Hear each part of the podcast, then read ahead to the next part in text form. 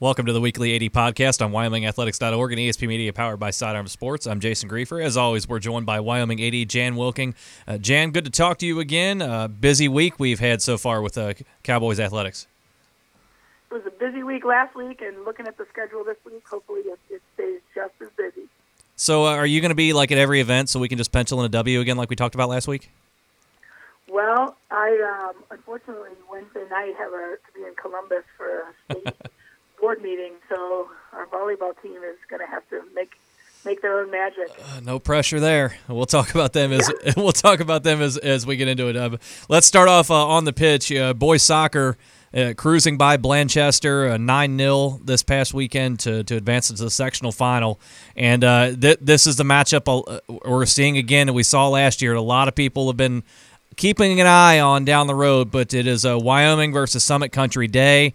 Uh, Summit Country Day, of course, took you out last season in this same spot in the playoffs, your only loss of the season. Uh, obviously, this is everything that you work for going up to a game like this.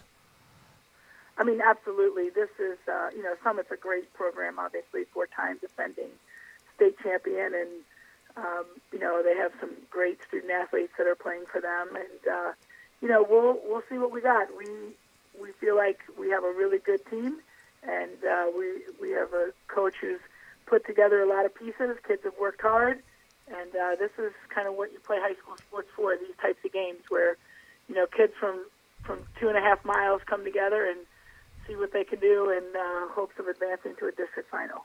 Wyoming versus Summit Country Day tomorrow night, Tuesday night, seven o'clock at Indian Hills Indian Hill High School, excuse me. Uh, when you're when you're uh, talking, hearing from the coaches and, and, the the atmosphere around the players, do you get the sense that they may have been looking ahead and, and want and not necessarily looking ahead, but they wanted to see Summit Country Day again after last season? Um, I don't think that they.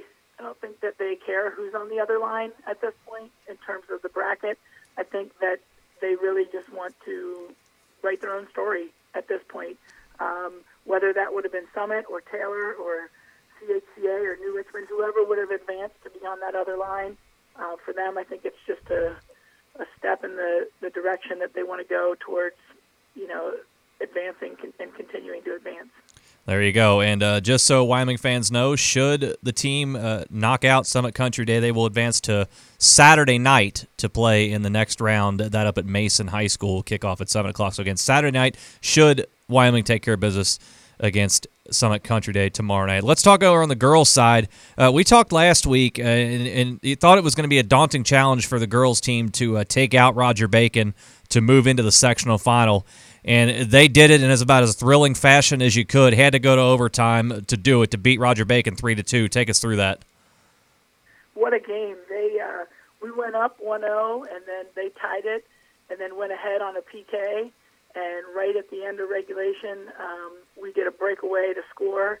And I don't know what Coach Wood said to the kids after regulation, but I don't think the ball crossed onto our defensive side of the 50. So they were pretty determined walking out in overtime, and uh, we were able to get a goal um, fairly quickly. I think maybe at the five-minute mark of overtime. But um, you know, hats off to Roger Bacon. They played a great game and certainly came in determined and. Uh, um, you know, we were just fortunate to advance and take care of business and travel out up to Indian Hill tonight to take on Ross. And what are your uh, prospects there? How, how, how's the team feeling? Well, I think um, you know Ross obviously has advanced to this point as well, so um, you know it should be a great matchup. Um, hopefully, we'll we'll advance and head up to Norwood on Thursday for a district final game. But um, I think very focused on tonight um, I think we'll be as, as at full strength as we can be at this point. So um, I look forward to welcoming some kids back from injury. Absolutely, and uh, get them at full health. They're going to be needed going forward against them as the competition continues to ratchet up. Uh, let's move on to the uh, Gridiron football team takes care of business again. Uh, thirty-seven to nothing win over Finneytown, winning their twenty-third straight. Looks like you've got a not only a playoff spot but a home game in the first round locked up. Uh, after that was taken care of, and it was learned that that was going to be the case as far as the postseason goes. Was there any kind of uh, celebration, high fives, or was it just business as usual for this team? It, it's business as usual. Um, interestingly enough, Coach Hancock just left my office, and Um, the only thing he talked about was our opponent this week and uh, making sure that we had things in place for this week. And you know, we we have to get through the next couple games and to reach the ultimate goal. Um, but no, there's no there's no celebration and um, you know clinching a playoff spot. There's there's definitely more work to be done. This is an interesting final two weeks uh, for the team. Uh, this Friday, they're going to take on uh, Taylor, who has yet to win a game in the district. So you you have that, and then you then you have next week what could potentially be for the league title against Indian Hill, who is also unbeaten in the league. They're five and zero oh in the league, seven and one overall. Uh, how does a coaching staff keep the team focused on this opponent in Taylor, knowing what's lurking potentially a week from now?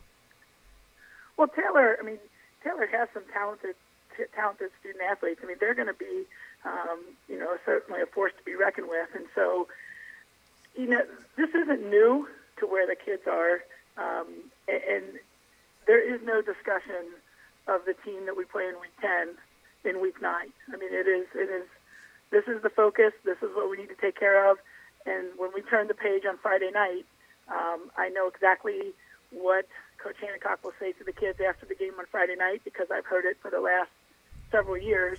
um, now we turn the page, and now it's officially, you know, our, our Week 10 opponents week. But right now, it's Week 9, and we play Taylor on Friday night, and we'll uh, go from there. Let's move on to uh, cross country. Good showing for both the girls uh, and the boys this past weekend yeah. at districts. Take us through that. Yeah, it was uh, it was really what a great day to run. Um, so I was told on um, Saturday. Oh, you weren't out there? I was able to make. I was out there, but I'm not a runner. So no day sounds like a great day to run to me. But, um, but uh, the kids were were really excited about uh, conditions and just the race in general, the race atmosphere. Um, you know, the girls ended up in second place. Tiffany Chen posted a great time. Sylvia Coyle posted a great time. Um, and what a great race for them. Boys end up in third. Uh, we had a student um, who normally would be in our top five not there, so great that we could pull up another student, give them a chance to participate and still advance. So it was a good race. Yeah, absolutely. And uh, best of luck to them uh, in the regionals this coming Saturday. Uh, let's move on to the tennis court. Uh, your, your doubles pair of Peyton Osha, Sydney Evans get to state, but unfortunately fall in three sets there. Uh, a tough way to go, but obviously state competition's no joke. Uh, let's talk first about Peyton Osha, her career coming to an end here. When you think about Peyton Osha and the legacy she, she will leave behind, what comes to mind? Yeah, I mean, she is. She's been a force for the last at least three years. Um, you know, certainly state qualifier for three years. But more, moreover, I think about where the program was when she started and where she's been able to lead it to over the course of her four years. Um, she came in as a freshman, obviously very talented, very skilled, um, but the program was kind of compartmentalized. Um, we did we we were in our fourth coach in four years, and you know there was just a lot of uh, pieces that weren't um, all together. And when she walks out after this season um, as, a, as a senior, what she's been able to be a part of and really bringing that program together as a family and as a team, um, she should get a lot of credit for that because uh, because she was definitely a big part of that. How much uh, influence do you think she has had and will continue to have now that she's going to hand over the reins to Sydney Evans, who will be back for her junior year next year?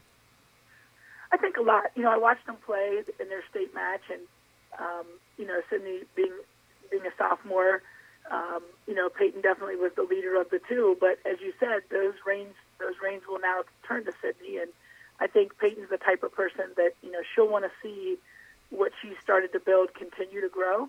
And I think um, there's a lot of um, tutoring of, of the things that are outside of the court, maybe, and, and just being a good student leader that, that have gone on. So look forward to that.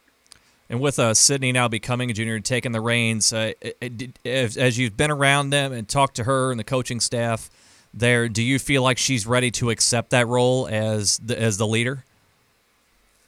I do. I think that that's something she's going to have to embrace. So, you know, when something's given to you or earned, in, in her case for sure earned, um, you know, you definitely, whether you want it or not, that's where it is, and so you got to embrace it. And I think she's absolutely ready to do that with the younger players. Big things ahead for Sydney Evans, no doubt about it, and congratulations to Peyton Osha, outstanding career.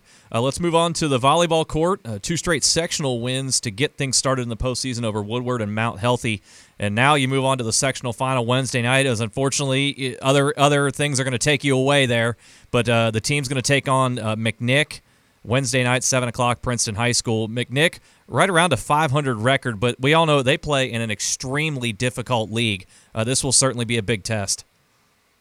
Yeah, we've actually had a lot of common opponents with McNick, and you're right. It'll be a good test for us. I think the kids are confident. Um, you know, they feel like that some of that our non-league certainly, and you know, some of our upper tier league teams have gotten us ready for this point. Um, they they like their chances, but certainly I think it'll be a dogfight. And so, uh, it, with that, if they're able to get through, again, uh, nothing's for certain for sure. Uh, they'll advance to the district finals on a Saturday night up at uh, Kettering Fairmont High School. Uh, Jan, good to talk to you again. I know we've got a lot of stuff going on here, and uh, but I know you're going to be out and about in as many sports as you can be. So, so we just go ahead and mark down a bunch of W's for this week when we reconvene a week from now. Well, I don't think we can mark down anything at this point. So we'll, we'll take the games as they come and and uh, see what we can do. But um, hopefully, make it a great week to be Cowboy for sure. Absolutely. Thanks, Jan. We'll talk to you next week.